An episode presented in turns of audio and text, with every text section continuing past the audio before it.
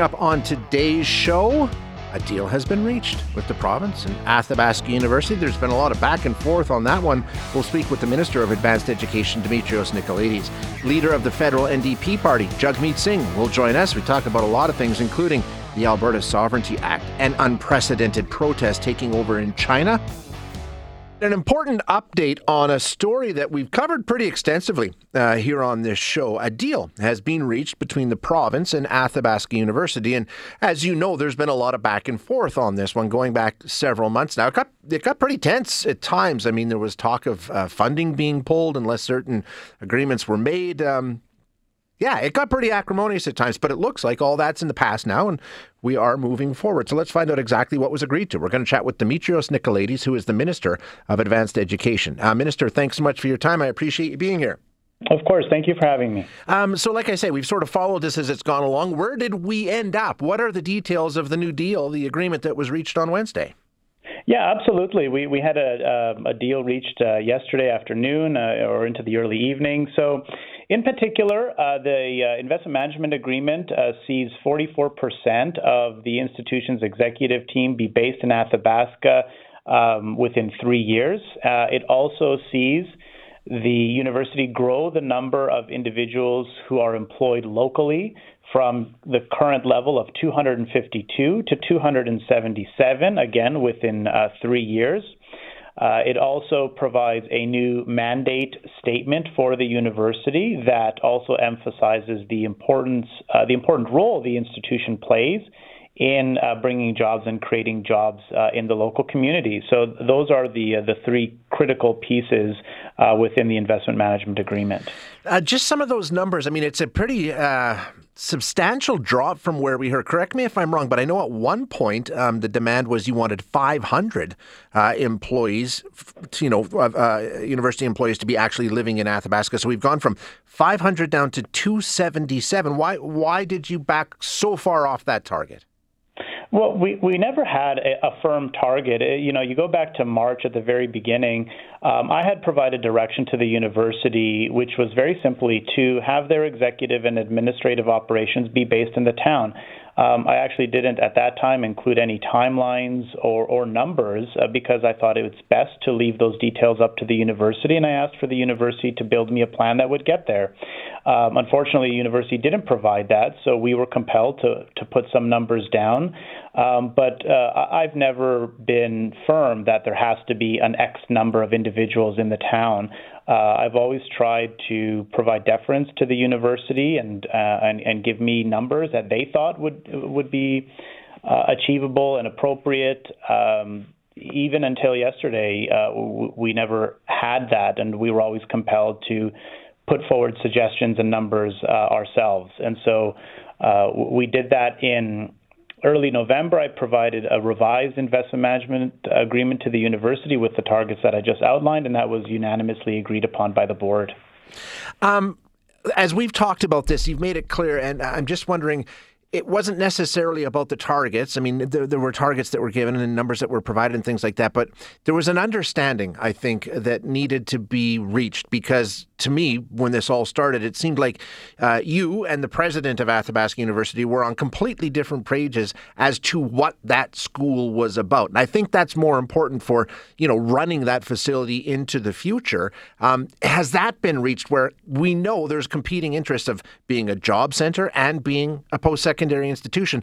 Um, it worked for a long time and then it seemed to be fraying a little bit. Has that been healed?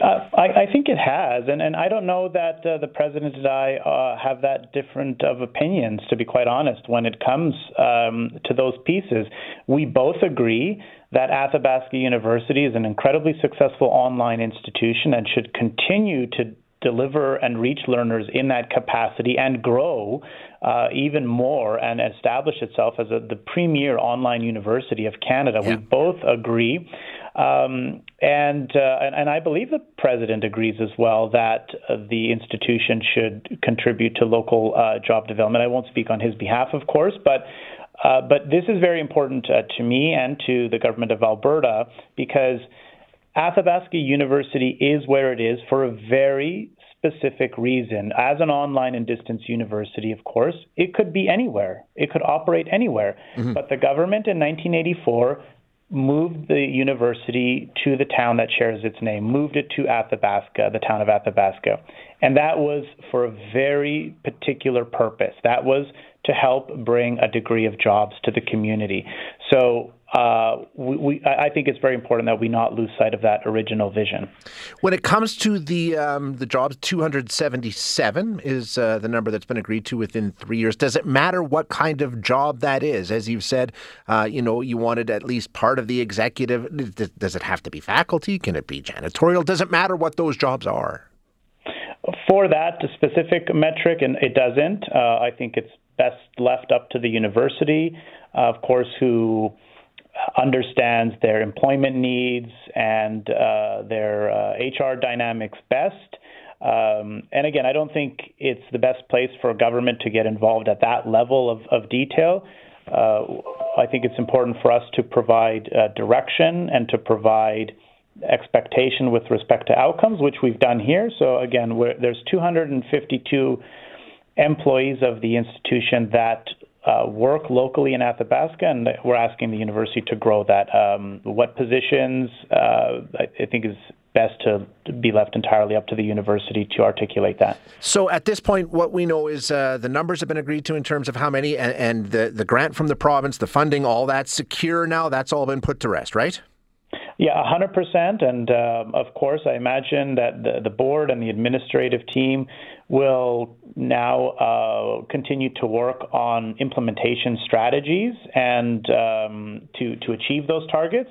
And I remain at their disposal um, and am willing to provide any support that's necessary to help ensure that they're able to attain those targets. This, we don't want to set anybody up for failure. We want to work together to achieve this uh, target. And if there's a way that I can help, uh, I'd, I'd, be very happy to. Uh, last week, in speaking with uh, you and with the president, there was this uh, talk about uh, sort of something that he's developing in terms of a, a, research facility that he thinks may be really beneficial to the school and also really help them reach some of these um, employment numbers and, and figures that are required because it would be a research facility for Northern Alberta by people working there and researching that area. Has that gone any farther? You said at the time you were interested in hearing more about it. Have you had any conversations? And does that um, open a door here where maybe that could be something that gets worked into the plan?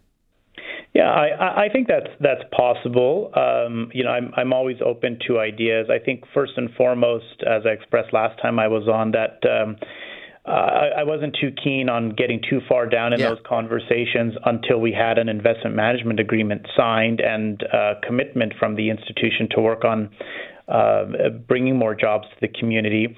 Uh, you know, I'm, I'm, happy to explore that in more detail if the administration thinks that that is um, the right strategy to pursue, um, and and happy to have those those continued conversations uh, as, we head forward. Um, Minister, I really appreciate you being here today. Thanks so much for your time. My pleasure. All the best to you. You too. That's Demetrios Nicolaides, who is the Minister of Advanced Education. Um, you know, all in all, I think this is a pretty um, reasonable way of doing things. I mean, eh, Athabasca University, we've learned a lot about it over the past few months for those of us who haven't been really connected to it over the years. It was created and not only to be um, a remote, I mean, this was before online. It was all done through correspondence um, uh, for remote learning, right? And and it's it's done exceptionally well. The school has about forty thousand uh, students from all around the world. It's big. It, it, it is a massive, massive post secondary education, and it's been very successful in providing that education. But when it was created, that was only half of its mandate. The other half was we wanted to be a job creator, we wanted to be an economic driver for wherever it ends up in the province of Alberta, and communities actually bid on where it would end up. And Athabasca won. So that's why the school is the Athabasca University. And over the years, and especially through COVID, the number of employees of Athabasca University who actually lived in Athabasca continued to dwindle. At one point, it was 500, not all that long ago. And then uh, that was in 2014. But it slowly dwindled down to about, at last report, about 225, I think, 250, sorry, 252, not 225. And the government came in and said, hey, we'd like to get this back up to 500. School said can't do it. Try and get this up to 500. The kind of education that we're offering is going to completely suffer. We can't recruit the best and the brightest in terms of faculty uh, to come and teach at Athabasca if they have to live here, but we can get them to do online teaching and all the rest of that stuff, and that's what we've been doing. And um, that went contrary to the other half of the mandate. So now they've come to an agreement where they need to have 277, not 500, uh, living in the community and actually working for the university. That should be attainable. That sounds perfectly reasonable. The $3.5 million monthly grant, that seems to be put to rest. That will continue to come. So that's been handled. And if you were with us last week or the week before, I can't remember exactly when it was, and speaking with the university president, he's come up with a, an alternative plan that he thinks just might help everybody here. And what he's talking about doing is creating a research facility as part of Athabasca University, where it would be an, an educational thing, um, but you would have researchers coming to take their educational training and to do their research at Athabasca University, researching the kind of things that are taking place in north central Alberta, right? So you'd have all of these people actually living and working in Athabasca. So you'd have the employment driver, and at the same time, it would be a world class research institute researching issues that are, you know, dealt with in that part of the world, which is parallel in other parts of the world. So seemed to make sense, seemed to be okay, we're, we're working on something here. So, nonetheless, the Athabasca University situation seems to have been put to rest, at least for now.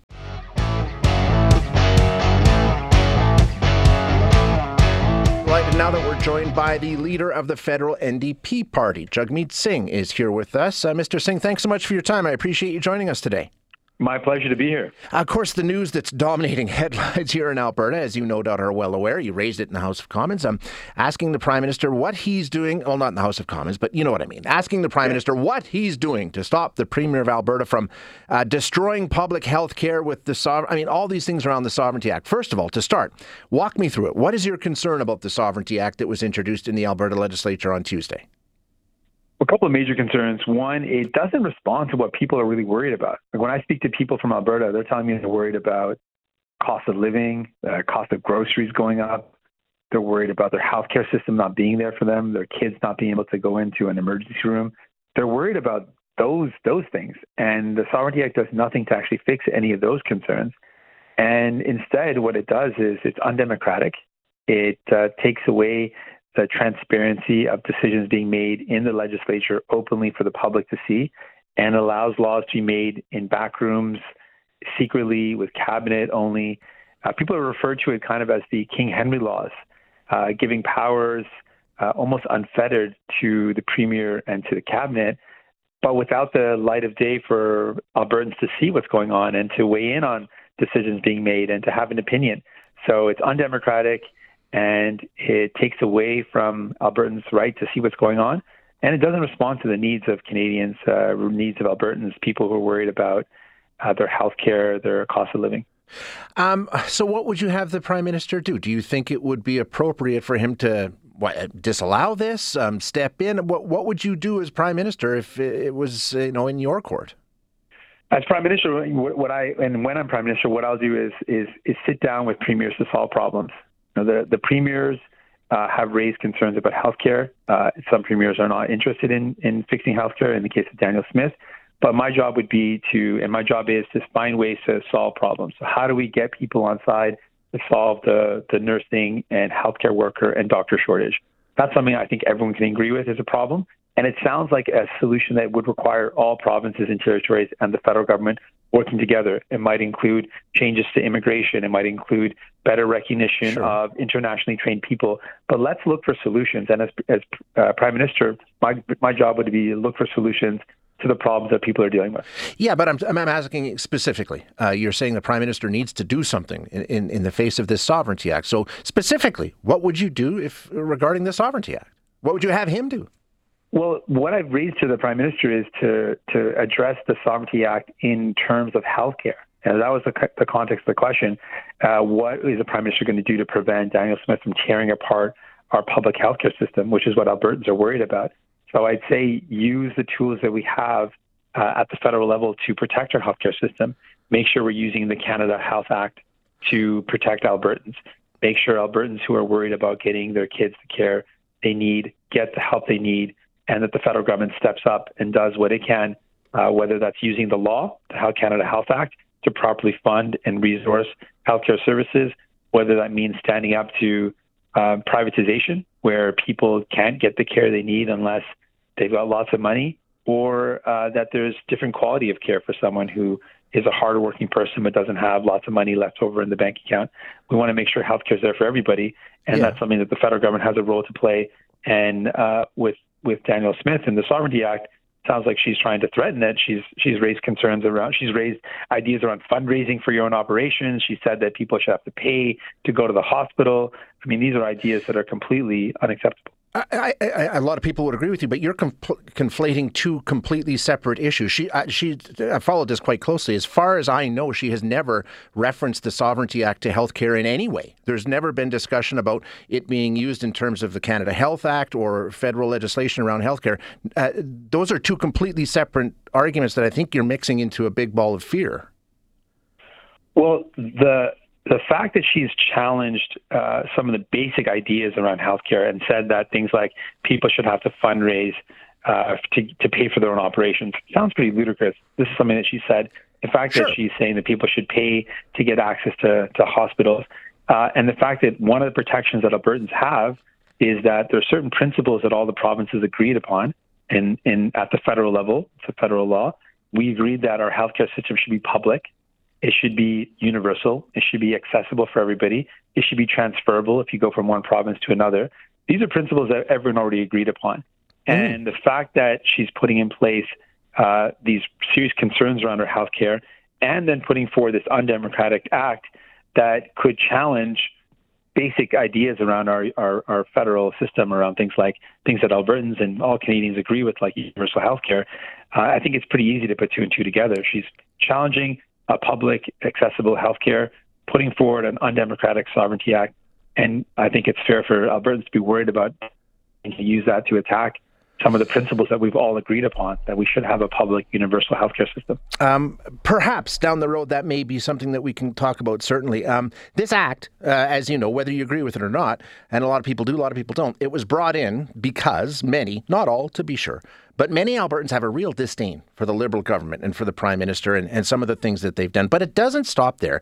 Um, you probably know it's referred to in Alberta as the Trudeau Singh Alliance. You wear everything that this Prime Minister does because you're actually the only person that has power to stop it. You're very critical of the prime minister as as recently as today, talking about Absolutely. he needs to step in. You're very critical about he doesn't have the courage to stand up to corporations that you feel mm-hmm. are, are gouging and profiteering. You are the one person in the country that can do something about it. You prop up that government. What would it take for you to say, you know what, I've seen enough? Well, here's the thing: we have the power to get things done for people, uh, and we're getting things done today, December first kids under 12, uh, nearly half a million kids in this country are getting free dental care that their parents can apply for, $1,300 per child because of us. Uh, today, federally regulated workers get 10 paid, day, 10, paid, 10 paid sick days uh, for the first time in our country. Uh, that's now in law. In a couple more days, uh, nearly 2 million people across our country are going to get help for their rent. And we've uh, already sent uh, nearly $500 out to 12 million people in this country through GST rebate. Uh, that's something that we did. The Conservatives can't point to a single thing that they've been able to do to get people any real concrete help. And we forced the government to do this. This wasn't easy. We had to fight with Trudeau. We had to fight with the Liberals to make this happen. Mm-hmm. So we're using our power to get help done for people. But it's like a, an agreement at a workplace.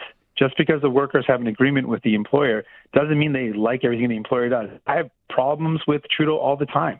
I've raised those concerns. I feel like he's not doing enough to deal with the cost of living and taking on corporate greed. He's letting the the approach be that workers have to bear the burden of any crisis. That with the inflation and the interest rates going up, it's only making things harder for workers. He's not doing enough to fix that. But I'm actually looking for solutions. I'm actually pushing for things that are actually making people's lives better rather than the conservatives who are on the sidelines making a little bit of noise but not getting anything done. What can they show being 100 plus seats in the House of Commons that has made someone's life better in this country? We're 25 MPs and we've sent 12 million people in this country nearly $500. 2 million people help for their rent and 500,000 kids can get their teeth looked after. That's because of us. And in Alberta, we've got uh, specific numbers. You know, 14, uh, 140,000 people are getting the rental benefit of $500.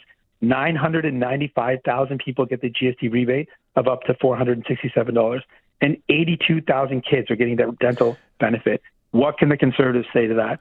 That's the power of what we've been able to achieve. I think you've leveraged your power very well in terms of getting some NDP policy that you know really wouldn't get past any other way put through the Liberal government by offering support of their government. I'm just wondering, you know, when you're critical of the things that they, is there anything? Is there something? You know, if it comes back and says, you know what, they were wrong to use the Emergency uh, Inquiry uh, Emergency Act and it was an overreach and it was a violation of of Canadian uh, st- would, would would that be enough? Is there anything they could do that would make you say, you know what, we're gonna we're gonna pull our support for the Liberal government?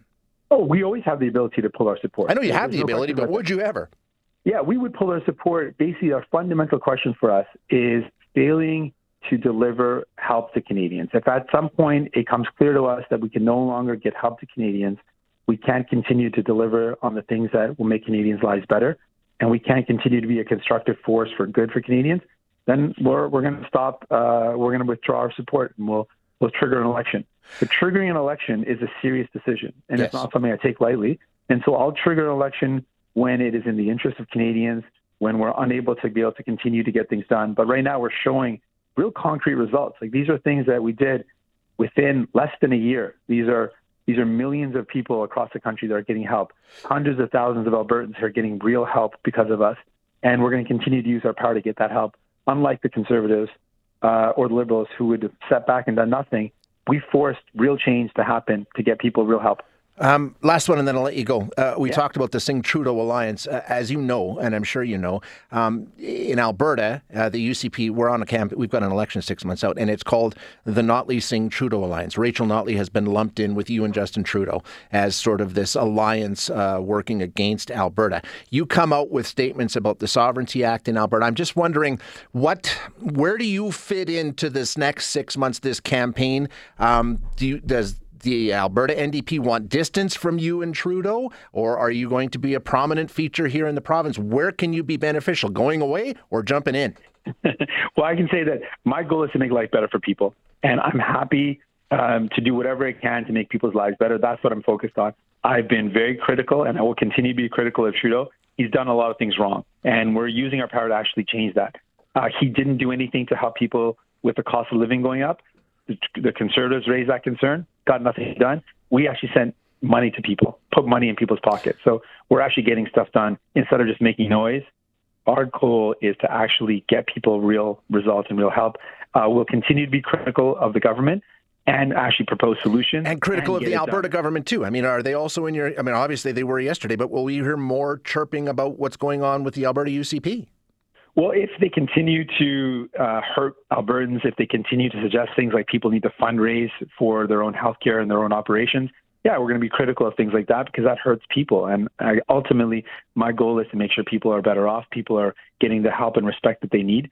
And that's going to be my goal wherever that happens, whether it's Doug Ford that uh, fought with workers and disrespected um, healthcare and, and education workers and workers fought back, or whether it's Daniel Smith that chooses to attack healthcare and our publicly uh, delivered system that's supposed to be there for everybody. Uh, I'm I'm open to continue to raise concerns that benefit people in every province, in every territory, in every part of our country.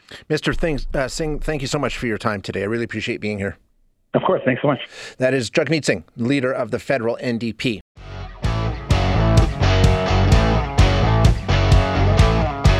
As you know, China is seeing civil unrest unlike anything that country has witnessed in decades. Millions and millions of Chinese citizens seem to have reached their limit with, um, well, I mean, life altering restrictions, total lockdowns that have gone on for months and months as the Chinese government continues on its very severe zero COVID strategy. Three years after things all went sideways, and as most of the world has now moved into a new phase with little to no restrictions at all. Now, there are some big questions being asked about where this might all lead And in a country as influential as China, where it goes and the fallout from that will affect all of us. It already is. Apple telling people, hey, if you're waiting for a new phone, be patient because we're having major issues at our Chinese production facilities. And they're not alone. This will have a trickle down effect. But first of all, we're going to chat with Gordon Houlden, uh, for my money, the go to guy when it comes to all issues out of China. He's the director emeritus of the China Institute, professor of political science, and adjunct professor of the Alberta School of Business at the University of Alberta. Gordon, thank you so much for uh, joining us. I really appreciate you being here, sir. It's a pleasure. Thank you. Uh, so, just help us put this into perspective. What we're seeing play out in China, how unprecedented is it to have protests like this in that country? Well, it's not quite without precedent, but it's almost it's without recent precedent. Yeah. You have to go all the way back to 1989 to Tiananmen to see crowds on a national basis in those numbers and then we'll go into the history in 1919. But uh, this is extraordinary, and I think that the geographic spread, the fact that some of these protests united workers, students, general public, uh, a variety of causes, the, the, the spark being COVID restrictions, but then we began to see other issues emerge. Um, when we take a look at why, why are these kinds of protests uh, very uncommon in China? They taking part or starting something like this comes with great risk, doesn't it? It does come with great risk. You do see very small scale, limited protests in China fairly frequently. Workers at a factory will march off and complain. The local party leaders yeah. will come to some sort of. This is different, and but there are, and because of that, the risks are greater. Uh, the um, surveillance state makes it not that hard for them, not just by filming, but by identifying facial features, by tracking people's apps, by stopping people on the street and looking at their phones. Uh, there is a consequence. We don't know exactly what they are now, but for many it'll mean arrest. For others it'll mean um, interrogation. Um, and for many it may mean, because they have this social credit system, they may find it hard to travel, to fly, and it may close off certain jobs or professions or training for them. So when you go to do this, uh, the the cost is potentially very high indeed. Now, the protesters taking to the streets primarily because of COVID restrictions. That's sort of what started it. But there's the added element that I think is even more uncommon calling on the end of Xi Jinping as part of government here, calling for him to resign and step down. Um, that really does elevate it to another level, doesn't it? It does. Now, we didn't see that at every protest. I think some people were more cautious. Some people may have been motivated almost exclusively by the COVID shutdowns. But the fact, when you had those numbers gathering, that you began to see uh, some individuals go off message, that is, off just COVID, and starting to criticize the president, to criticize the party, and ask for, for freedom, press freedom, holding up blank pieces of paper mm-hmm. showing mm-hmm. that they're censored. Uh, these sorts of things are what makes the party very nervous indeed. Um, where does this go in, your mind? Uh, I know the government has announced some changes to restrictions. Uh, I mean, you could even say capitulating in some ways. Does that surprise you? Well, yes and no. Uh, the party stayed in power for a very long time, partly because it has an ear to the ground, and when they must, they will adjust. Um, not always happily, uh, because this policy has been personally that is the zero COVID policy, personally endorsed and led by Xi Jinping. Uh, but um, and for that reason, it's particularly challenging for the party because he's associated with it. In the past, you had presidents sometimes who would have a, a fairly prominent prime minister or minister. They could fire that person. Xi takes claim, uh, takes credit for everything. And he gets mm. that credit when things go well, and he gets a stick when it goes badly. I think a lot of people fear that this will end violently, uh, as we've seen before, and there's uh, the crackdown is inevitable, and it will happen. Uh, is that your anticipation too? Eventually, uh, I think that the state right now has enough means at its disposal to contain these protests. Uh, keep in mind that the um, many of these people have already been arrested or detained or warned. Uh, they'll be scrubbing the internet and looking for others who are passing on these messages. What the party really fears, in my view, is not just a few spontaneous demonstrations, though they don't like that, but any sign of organization or ringleaders. So that I think that they have that still in hand. And quite frankly, from just knocking a few protesters around and arresting them, they've got a lot of escalation pol- uh, options. They have water cannon. They have tear gas, and then they have lethal force. So I think for the time being, they have it in hand, and they're going to try and buy some time by loosening restrictions. In the longer run, uh, and who knows how long that will be, I'm not great at predicting the future. Um, this, these challenges may reemerge, but we have learned from these that below the surface, it looks very calm. There's a lot of unhappiness, not yeah. just with the COVID policies, but with uh, the party. And that you're absolutely right. I mean, sometimes it may not be this round of protest that leads to something, but it sparks something, right? It ignites a spirit of rebellion where they see that, hey, you know what? Actually, if we do rise up, we can affect change. So, could this just be the start of of more? Do you think? I think that, given that the Chinese people, you'd have to be living in a cave. I think if you live in a Chinese city, not to be aware of these protests, even though there's they're scrubbed from the media. I think that this makes it more feasible or more likely that other circumstances, we know don't know which ones, might generate some protests. And it's interesting as well that young people who've never known other than than maybe one or two Chinese presidents, they were often in the lead in these demonstrations. However, you could also have a situation which I think is just as likely, maybe more likely, that at some point the higher ups in the party get tired of Xi Jinping and you have some sort of a coup or uh, at the top. That's how the Soviet Union ended. Mm-hmm. Uh, it wasn't through mass mass mobilization, but this will make them nervous, and it will. They won't sleep as soundly that high after these events. What about what this means to the rest of the world? I mean, China is so massive and influential and eh, you know economically tied to you know Canada, for example. And we already know Apple has had some issues and said, "Hey, your iPhone that you were hoping for for Christmas may not happen because of what we're dealing with." I mean, it will have ripple effects for all of us, including those of us here in Canada, won't it?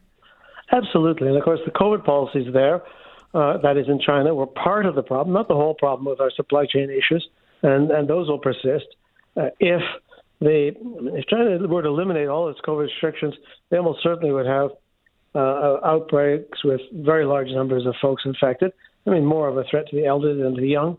Um, but either way, you know, they loosen up quickly and there's more spread of the disease, or they keep the same very rigid policies in place.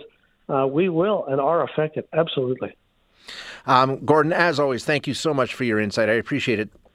It's very kind. Thank you. Thank you. That's Gordon Houlden, who uh, is the Director Emeritus of the China Institute, Professor of Political Science, and an adjunct professor at the school, uh, Alberta School of Business at the University of Alberta. And like I said, he, he's, he's the go to, he's the guy. Thanks for listening today. To hear any of our other interviews, you can find them wherever you find your favorite podcasts. And if you like what you hear, don't forget to rate and review us.